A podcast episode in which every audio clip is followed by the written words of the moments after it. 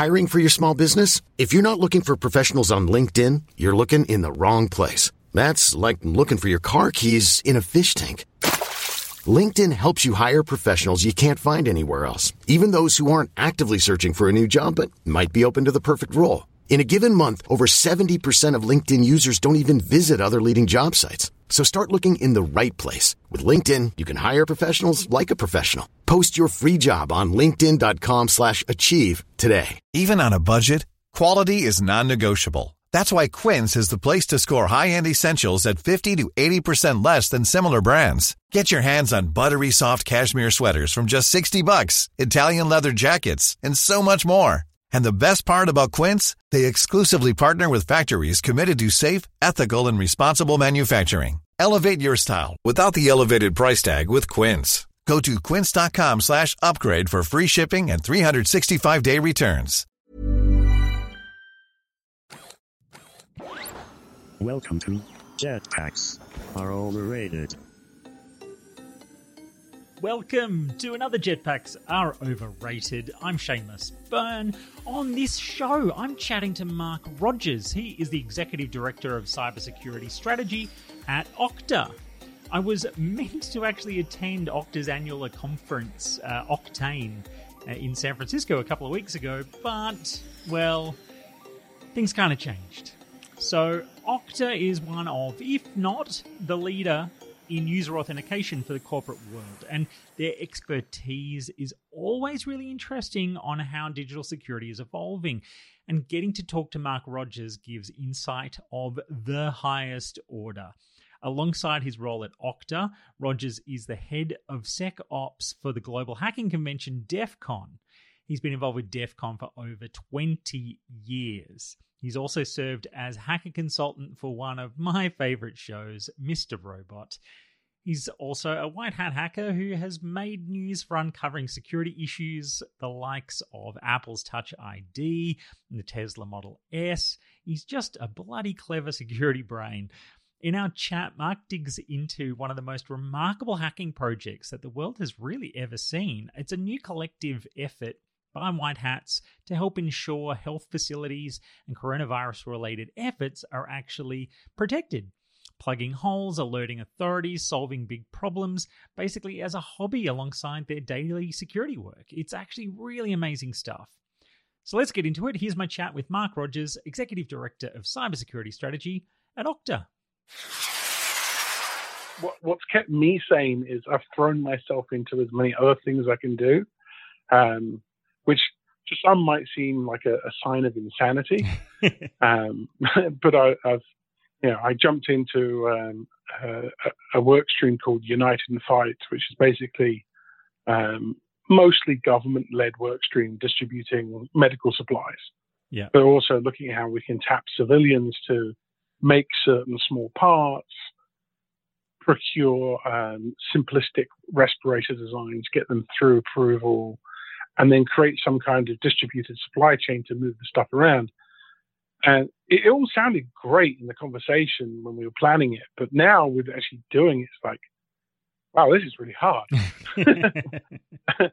and then I, I, I uh, got involved with the um, the cyber side of it, and we created the, um, the uh, CTI League platform.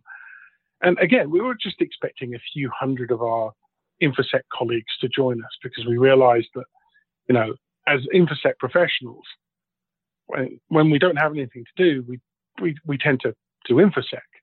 And now we can't go out and socialize and can't go down the pub and have a beer. Um, they're all sitting around in the evenings. And it's like, hey, let's harness that. and so we got a few folks together. Well, now we're a thousand people from 40 countries. And it's like, I've yeah, never wow. run a thousand person security team before. Yeah, it's like I saw a great stat that uh, Folding at Home, you know, which has been around for so long and has kind of worked on cancer research and all that sort of work. Yeah. Um, that you know, having put a bunch of their work towards uh, coronavirus uh, efforts. Yeah, I saw that they crossed an exabyte of uh, yeah of compute power and. It's yeah. like that's just that great thing again where people go, oh, there's something I can point something at and feel vaguely helpful. Then suddenly it kind of shoots through the roof. And I remember, you know, a week ago they were saying they were, you know, they're just trying to get enough uh, units out to give people things to compute because they've had such a good response. Yeah, we have the same problem. Like we have so many people now. We're having to. Like, before we were like, you know, we're just going to do this kind of casual like and get a few of our friends together.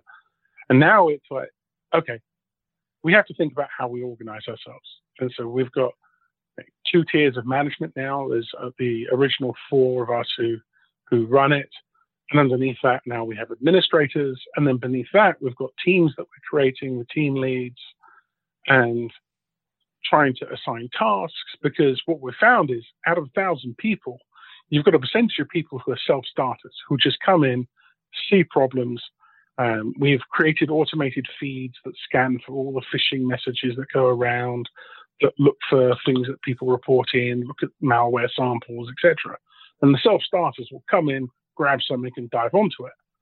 But the people who need a little bit of kind of a, a prod in a direction before they get rolling, they're sort of going, "What do I do? Which team do I join?" So now we're having to create that sort of structure to to help them do it. Mm. And it suddenly like those the, the four of us who, who who launched this are finding ourselves doing less and less actual InfoSec work and then more and more actual management work to get it going. But it's it's been pretty gratifying because um, early on, I I um, from my like I, uh, I guess you, you, probably know I'm the head of security at DEF CON, um, uh, hacker conference. Yeah. Yeah. Um, so I, am used to running a big team. Uh, the DEF CON security team is about 180 people. Um, but as a result of DEFCON, I'm also used to dealing with law enforcement, and I'm used to dealing with agencies and, and especially foreign agencies. Yeah, that's a good over. point. Yeah. Uh, um, you know, we've always been welcoming. And we've had kind of a tongue-in-cheek contest called Spot the Fed for years. yeah. Um, but we, as part of our vision, we would like to see the hacker community grow closer to the government and law enforcement communities because we see it. You know, we're hackers. That doesn't mean we're good or bad. It just means we have a skill. Yeah. And that skill can be harnessed. And if we can come up with new paths that allow people to express that skill safely without breaking the law, then we've done a great job for the community. And so that's built a load of bridges before. So I've capitalized on those bridges and been bringing those people in. Well, the response has been amazing. I, I, I kind of initially thought it would be sort of somewhat reticent, but nope, they're they're on board. You know, we have solid representation from all sectors of law enforcement. We're getting good guidance from them. and they're happy with what we're doing. That in turn is is kind of shaping the way we do stuff. Um, you know, we can do a lot of good without actually having to cross any lines. Most of the folks who are on the platform do this sort of stuff, taking bad things down as their day jobs. So when it comes to the evening and them hunting down COVID threats, all they're doing is using the same skills that they use in the day, but for a different purpose. And so as a result, you know, we're taking down uh, phishing uh, domains left, right, and center. I don't think a day doesn't go past without like, you know, at least you know, a few phishing domains being taken down, sometimes as many as 20 or 30 domains being taken down in one go. Um, we partnered with the registrar organizations, so they're close to us. We've partnered with the trust and safety organizers, so they're close to us. And so the speed it's, it's moving at is actually quite phenomenal. And it's not because we're doing anything massively different. You know, we're not cutting corners or, or, or uh, bending rules. It's just the fact that everybody's there together. Mm. So if you went to take down a phishing domain in a foreign country, normally that would involve quite a lengthy process of emails. It might involve some kind of warrant, maybe escalation from one law enforcement group to another. But here, it's just a case of, hey, do I have a representative from Registrar X? Yeah, I'm from X. Oh, look, we found this. This is what they're doing. This is the evidence that it's bad. And their response is, okay, yep, that violates our uh, uh, user policy. We'll take them down. Domain taken down. It's like it's that quick. Yeah, that's great. Um, it, uh, it's, it's phenomenal. Uh, probably one of the best ones. We found a um, uh, an infrastructure vulnerability in a, a, a high profile um, critical site. I, I, can't say which because obviously we don't want to um, identify the, the, the, victims and, and ongoing work. Um, but let's just say something pretty sensitive. We found a open vulnerability in it that was being exploited by a malware campaign to push out malware to, to consumers. And as soon as we identified it and we started working on it and escalated it to our law enforcement partners, we both worked at it from different ends. And between us, we managed to have the uh, issue resolved, you know, the infrastructure issue, and the, the, the campaign that was exploiting it pulled down in three hours. Yeah, wow. And for me, that's like a, a record for a, like, you know, um, so seeing stuff like that is is really gratifying. Yeah. Um, we, we've protected now dozens of hospitals. Um, we're finding things. We're mostly using um, uh, open source intelligence tools. Um, if you're familiar, familiar, with things like Shodan, um, that allow us to see what's actually just out there. Yeah, so right. that, yep. Because one of the rules we have is whatever we do, it has to be a light touch. Um, yeah. We don't want anyone doing anything that might interrupt with the operations of a hospital, especially at this time. Yeah. And so, whatever we can passively collect and work on, we're, we're doing it. And we've got feeds of this information. And we're finding so much stuff. You know, we found a hospital with exposed vulnerable infrastructure. Um, it took a little while, but we were able to escalate and work within their, the bounds of their organization and uh, plug in the right uh, external organizations and get that patched. Um, we found you know, uh, exposed keys, um, known vulnerabilities, all of this stuff we're identifying and patching. And what that means is we're closing down the attack surface that these bad guys mm. can exploit to attack some of these facilities. Now, we're not deluded into thinking that we can stop everything. Yeah. And, you know, we can't. But if we can just reduce a big chunk of the bad stuff that's out there, then we empower the folks uh, in authority who are looking after the big stuff to focus on the big stuff. Mm. Do you feel like a collective effort like this will kind of, you know, sustain after you know this sort of crisis is over, and you know that these people will feel like, oh, we've got something amazing here. How do we sort of put this collective to to other use, or is it something that you know might sort of just fade back off into the into the background uh, when you know this sort of major issue is uh, is is also fading away later on? I think that's the million dollar question. Um, a, a, lot of us, especially amongst the, the four um, top managers, have been have been talking about this. We would like to see it continue because this is, I think, exactly what the internet needs. It needs this kind of close collaboration um, what I think it was uh, Fortune called us hackers without borders. Um, yeah. But it's, it's, it's in some ways, I guess it's kind of true. It's like if we can come together and ignore national boundaries, but operate within our individual national uh, policies and laws, and let the people who are in those countries operate, knowing that they're the experts of their own local rules, but by being close to us, they can take our information and operate mm. quickly, we can do an immense amount of good to protect the internet. Um, so we're already thinking about how we can use this to protect things in the future. But know, the big question is, you know, right now we know that a we're benefiting from a lot of people being quarantined, so that gives us a workforce that probably would normally be down the pub. Um, so you know, once the the quarantine ends, are we going to be able to convince people to sacrifice social time to, to do this?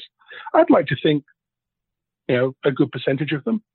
Um, and then the other kind of question is, without the sword of Damocles, can we get everyone to forget their differences and overcome hurdles?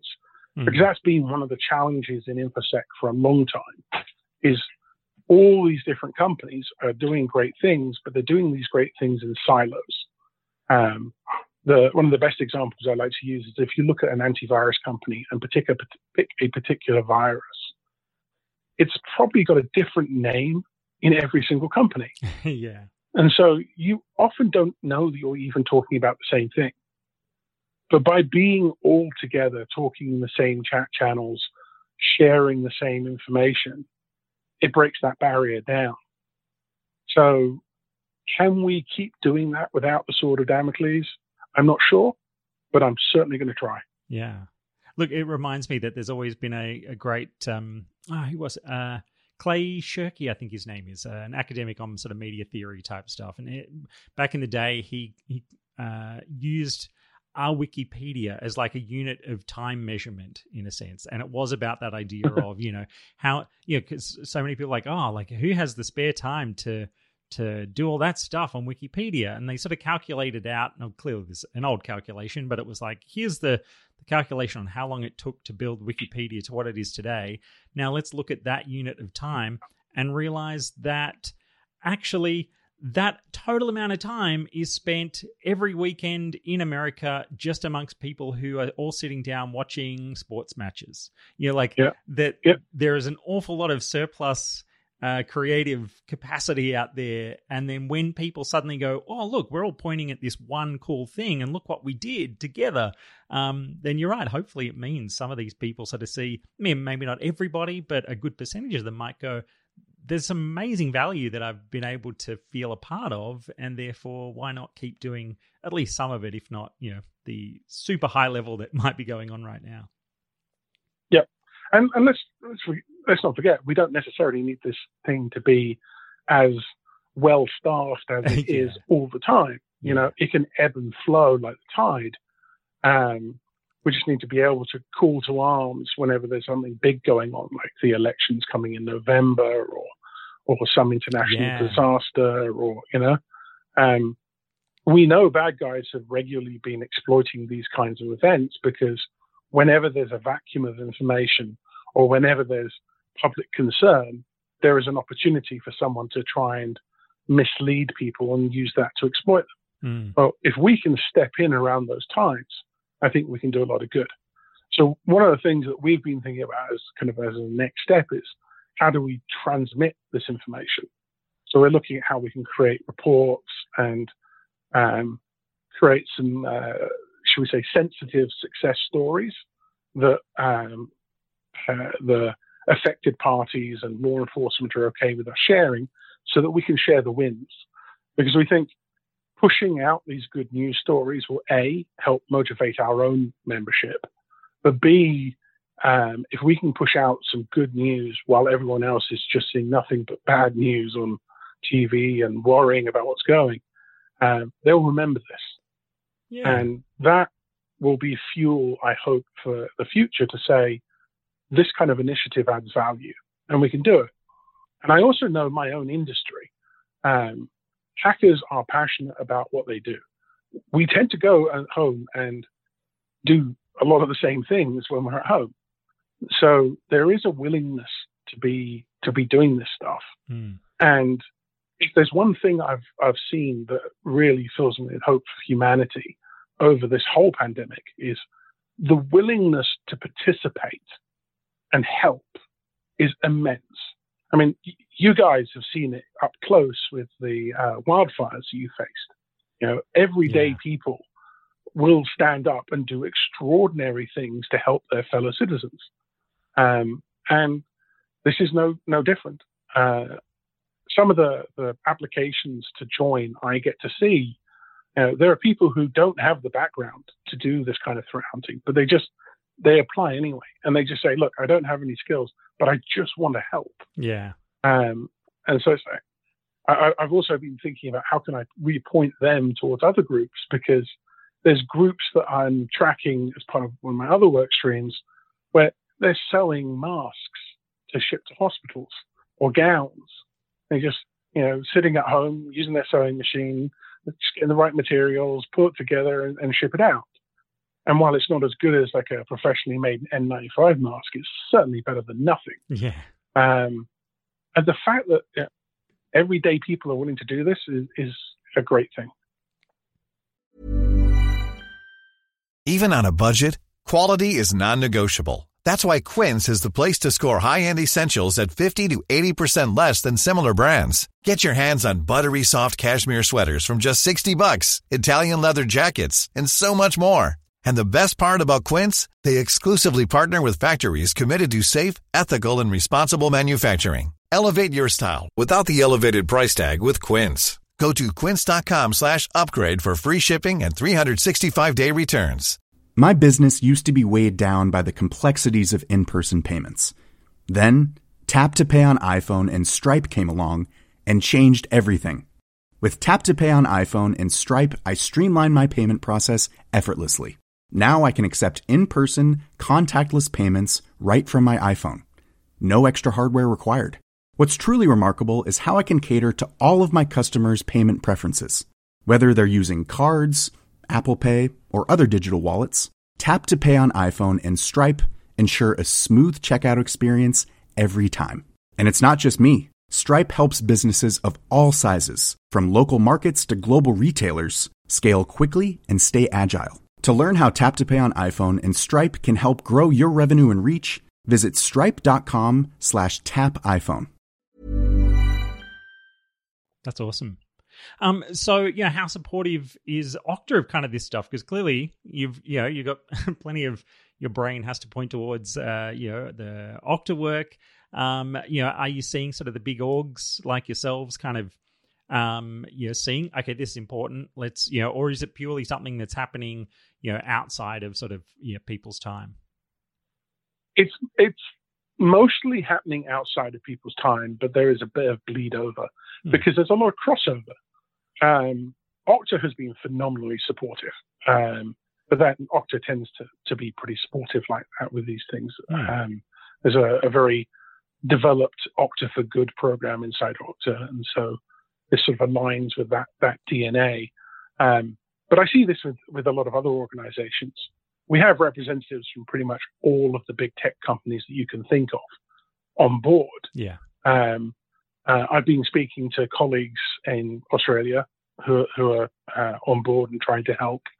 Um, there's uh, some folks I know from uh, the Australian Armed Forces who have been saying that they'd love to be able to help somehow. Um, there's uh, there are members of La Gendarmerie in, in France who have joined to, to, to help. So it's it's across organizations, whether it's you know uh, industry, government, law enforcement. There is a desire to help. Um, as it comes to the resources that we're using, like um, um, things like the tools and stuff we're using, there, there's no question. Almost every single big company we talk to is absolutely. We will let you use our resources for the duration of this pandemic. We want to be able to help. And, and none of them have asked to be sort of named or, or, or paraded for this. They just want to offer help where they can. And that's really cool to see as well. And then, as I mentioned, there's the bleed over. And the bleed over is, well, you know, how do you separate some of what we're doing from what we, we should be doing as our day jobs? yeah. Now, I have a significant number of Okta customers now who we're protecting and who are on the platform. Um, I have at least a couple of calls, um, uh, actually probably about four or five calls a week now with Okta customers about things like this. Um, I've been contacted by other security service providers protecting some other customers about issues that they're facing. So it, it's all it's it's crossing over, and a big part of that is because um, I, I, wrote a blog on this, which is on the Okta site, this is probably the largest wave of cyber attacks I have ever seen. Um, I'm seeing phishing emails now from every language known to man. And that's because this is a global problem. Mm. And it's become a global cyber gold rush. The bad guys realize that the um, gap in knowledge and the desire to find out what to do to be safe is universal. And so they're all trying to exploit it. I see offers in Chinese with cures that lead to malware, offers in Portuguese that are uh, pointing you towards government sites, sites claiming that they're the British Ministry of Health, um, sites claiming that they're the CDC or the or HHS or you know, anything that they can possibly try to exploit, they're exploiting in every country they can do it in. Yeah. And so, I mean, look, I think it's a good point to tie into the whole um, discussion around sort of the new like FastPass type tools, the things that have been announced this week, but also in general, I guess, how this authentication stuff is playing out so rapidly for people who have had to learn so quickly how to kind of set up remote working uh, scenarios and and I'm sure it means for a lot of you know uh, Okta customers that's probably worked out a lot better than for um, you know for people who have just suddenly realized oh this is what better authentication tools can help us to do much faster than that. So you know uh, how have you sort of seen people uh, you know, dealing with sort of this shift to uh, they're not sitting at the desk they've always sat at. Therefore, we do need to kind of care about how authentication works, and we needed it done yesterday. Um, and then how some of these new tools are going to help to solve that.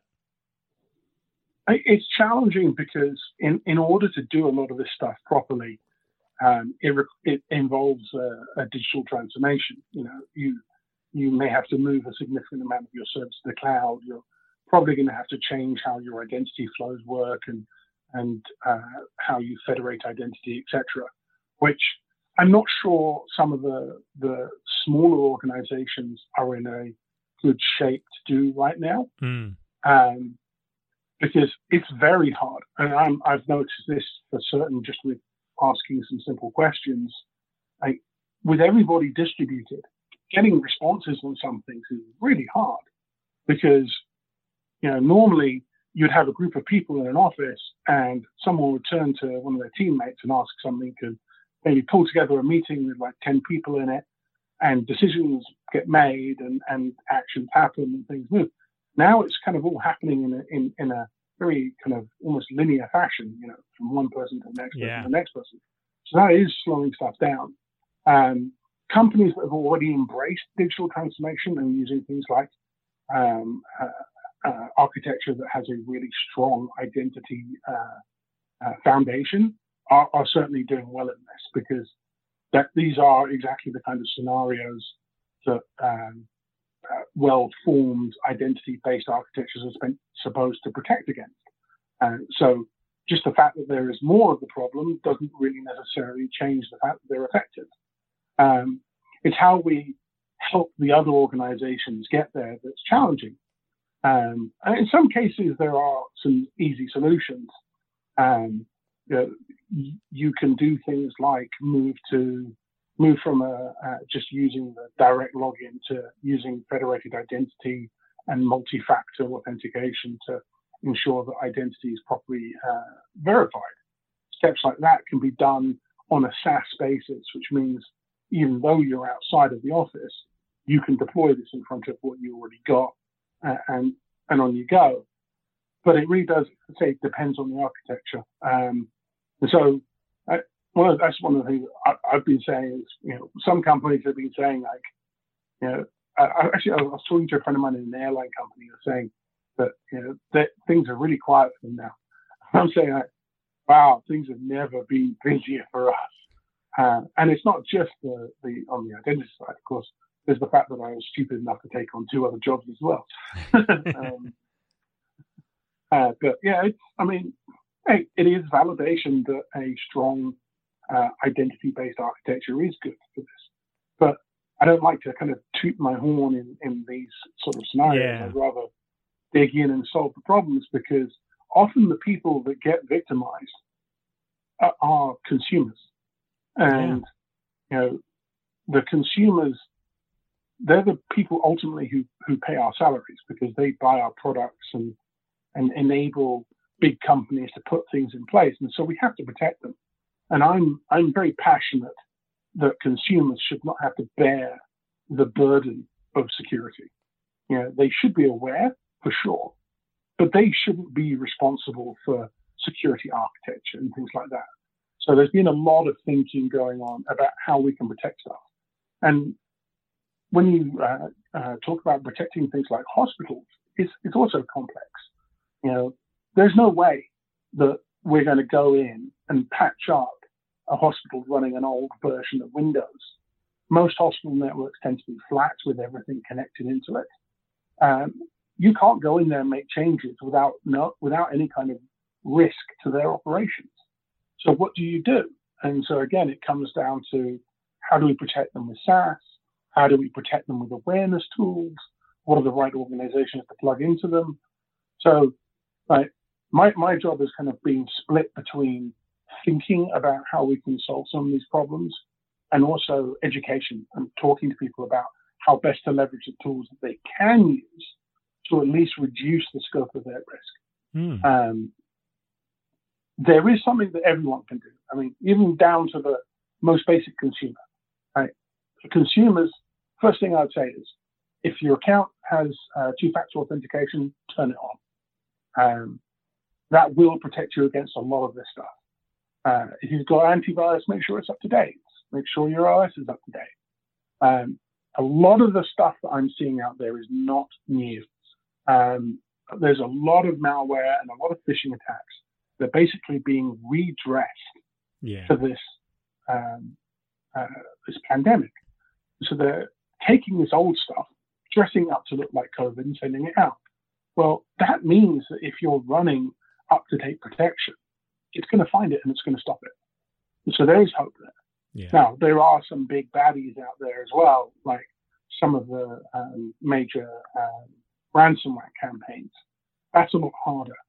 Um, and I've, I've, found that the best defense is like is good awareness um, and where possible putting SaaS protection in front of things. So, you know, if you're an organization with an email service, make sure that it's going through an email company like Proofpoint, for example, to protect uh, and filter out some of the nasty stuff. Um, you may need to talk to your employees about being cautious with things like um, uh, WhatsApp or Facebook Messenger or other other communications tools because anything that can bring a file in is potentially a vector that someone can send something in. Um, we're seeing across big organizations that there is a, an increasing demand for protection on the customer side, yeah. but also to simplify how that works and how you tie that in and integrate it. In many ways, the, the problem sets are very similar. Um, but when you're starting to deal with, you know, huge numbers of customers and how you configure them, you don't want to have to do a lot of that stuff manually. So creating tools enable this sort of onboarding and integration to be done smartly, to enable the tuning of policies and how you set up the interaction with those customers is, is critical to those kinds of businesses. And so that's the direction um, we're heading in. We're trying to make these things smarter, easier to use, and better integrated. Yeah. And on the flip side, that actually empowers and drives the security engine because the more you learn about the customers of our customer and uh, in terms of you know, things like behaviors and connections and things like that, the stronger an architecture we can make for security and the more robust decisions we can make about should this person be doing this. Um, and likewise, you know, I, I, one of the adages I use a lot is, you know, why do uh, why did cars develop brakes? And most people say it was because they wanted to stop. Um, the answer is actually it was because they were looking for more security so they could go faster. And if you look at the time when brakes were introduced to cars, there was a step change in the top speed that cars went because more control meant people felt more comfortable with going faster. And I think security should operate the same way. Um, we should, as seamlessly as possible, be able to bring people onto platforms, be able to tie them in, and be able to come up with a good way to identify them and let them use the services that they want. And the more transparently we do that, A, the better the user experience is, B, the better it is for the customers of you know our customers, not their, their customers, yeah. uh, because they don't have to do all this extra effort to to uh, manually do stuff. It, it, hooks in with the integrations that are being uh, provided to them, but also the harder it is for bad guys because they don't necessarily see the controls and they don't see the the deep ties between the different layers that prevent them from masquerading as legitimate users and abusing things. Yeah. So, is there uh, like, are you across some of the new uh, efforts, I guess, to go sort of password free, or you know, I guess whatever kind of asterisk you need to uh, put on the end of that, but uh, this sort of FastPass initiative and and how that sort of side of things you know, like how long will that sort of offer people when it comes to? Because I guess the key thing there is just how long between password checks does it become so that somebody really does feel like it's just as seamless as possible to sort of go through their day. So if you think about it, what is a password? I mean, it, it's basically just a randomized string that you remember and you put in. And for a long time, I've believed that passwords are on the way out. They're antiquated. Um, the only really effective way to use passwords now is to use a password manager to store all of them Yeah. and then you can have something unique per site. But it's still forcing something to remember this whole long list of things. Well, if you're using a program to remember a string of numbers and digits and, and, and letters, well, why does that thing have to be a password manager? Why can't it be a computer and like in the uh, or, or something in the cloud, right? Yeah. And if, if that's the case, then a token is just as good as a password. The only thing you have to do is make sure that it's controlled properly. It, the, uh, the authentication flow makes sense. Yeah. And that it gets expired under the right conditions. Um, and so at that point, like the user entering the password is no longer relevant, but more how you manage it becomes relevant. And if you look at architectures like zero trust, that's where you start to see things like, you know, you do authentication once, that generates a token, which is your ticket that allows you access to things. And then so long as all the context that was used to verify that and generate it remains the same, you can keep using that ticket, maybe until a set expiry time, for example. Yeah. But if something changes, then the ticket's invalidated and you have to and something has to be done again. Now that thing that has to be done again doesn't have to be someone typing in a long string. Uh, I quite like the uh, the combination of using you know uh, something simple and say biometrics. In in for me, um, something like um, facial biometrics on a phone that you you possess to generate a token combined with a digital identity from that device, which is then sent up as as proof of who you are, that you're using the right device, um, that's then combined with context, is way more secure than a password Yeah. because it's not something that can be easily captured and it's not something that can be replayed. Now, the one thing I will say in my personal opinion, and I'll say this is me and not Okta, um, and that is I personally believe that it should be combined with a something like a short pin as well for high risk transactions. Um, and that's because I, I personally have uh, concerns about biometrics. Um, they're secure at the moment, but ultimately, if you think about it, anything that is publicly accessible, your fingerprint, your face, etc., can be captured. And there are ways that it could be replayed. Yeah. And so there are scenarios where you could break that down. Right now, they're incredibly complicated scenarios. So, you know, a, a blog I wrote when I broke uh, Touch ID on uh, on the iPhone when it first came out. I think it was on the Fire or 5S. What was it? Was six? six, six? I don't remember. Anyway, one of the early iPhones um, when they released Touch ID, I broke um, Touch ID by cloning a fingerprint from a glass, reproducing it, and then replaying it against the device. Oh, that's right. I remember. Um, yeah. Now, what I wrote then was, in fact, the title of the blog was "Why I hacked Touch ID, ID and Still Think It's Awesome." yeah. And it's because security doesn't always have to be perfect; it just has to be good enough. Yeah. Um, we still use keys in locks, even though people can pick locks. Why? Because the average guy who's going to try and get into your house is not going to pick the lock. Uh, he's probably going to put a brick through the window.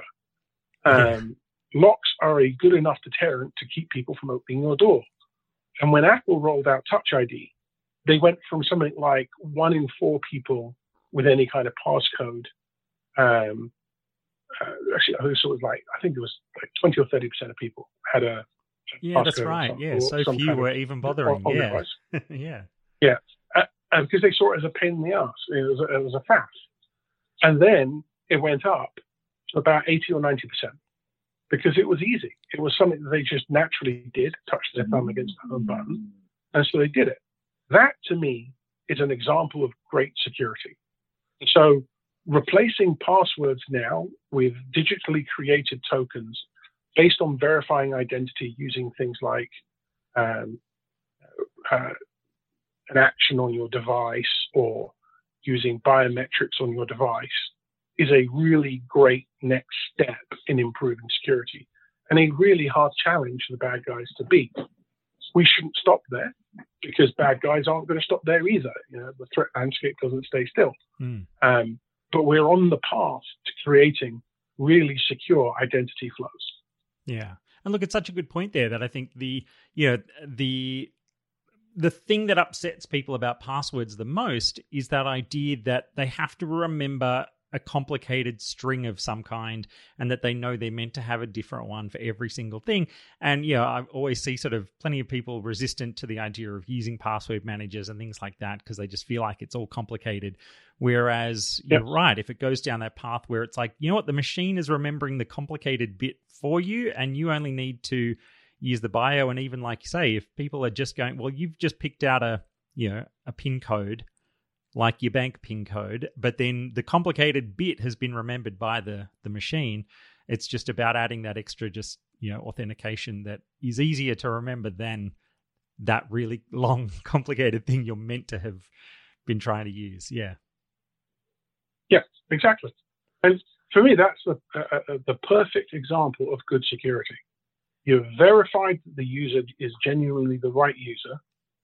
You've made the flow complicated enough that no one's going to capture it and replay it. And it's all happening seamlessly in the background. And that's how security should work. Yeah. Uh, and if we if we move to a model like that for everything, the world's going to be a much safer place. Uh, people don't have to remember things. You won't find passwords written on post-it notes. Yeah. Uh, and and you don't have to worry about uh, your uh, partner picking up your iPhone and uh, accessing things. Yeah.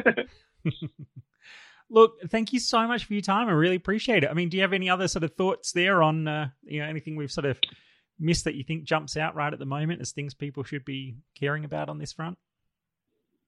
Well, I, what I say is, um, I mean, if you have a chance, take a look at my blog on the Okta site. Mm. I, I, made a list of recommendations Great. that I, I, believe people should follow to stay safe, and I think they apply both to companies and to people.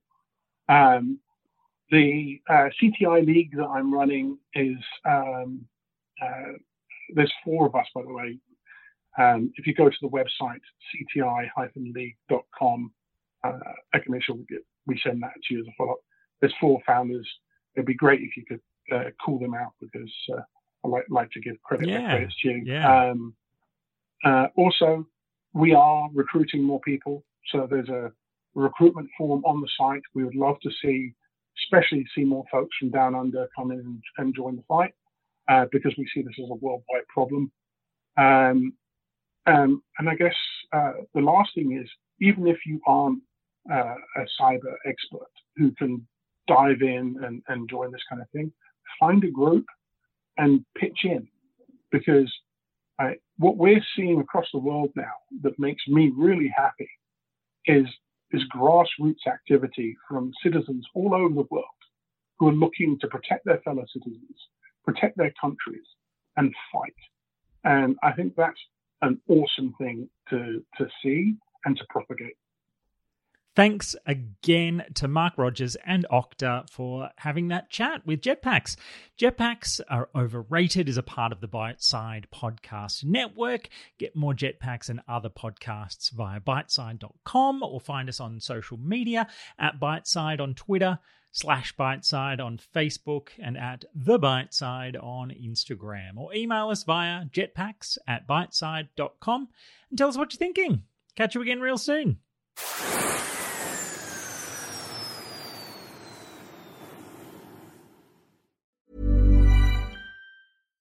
My business used to be weighed down by the complexities of in person payments.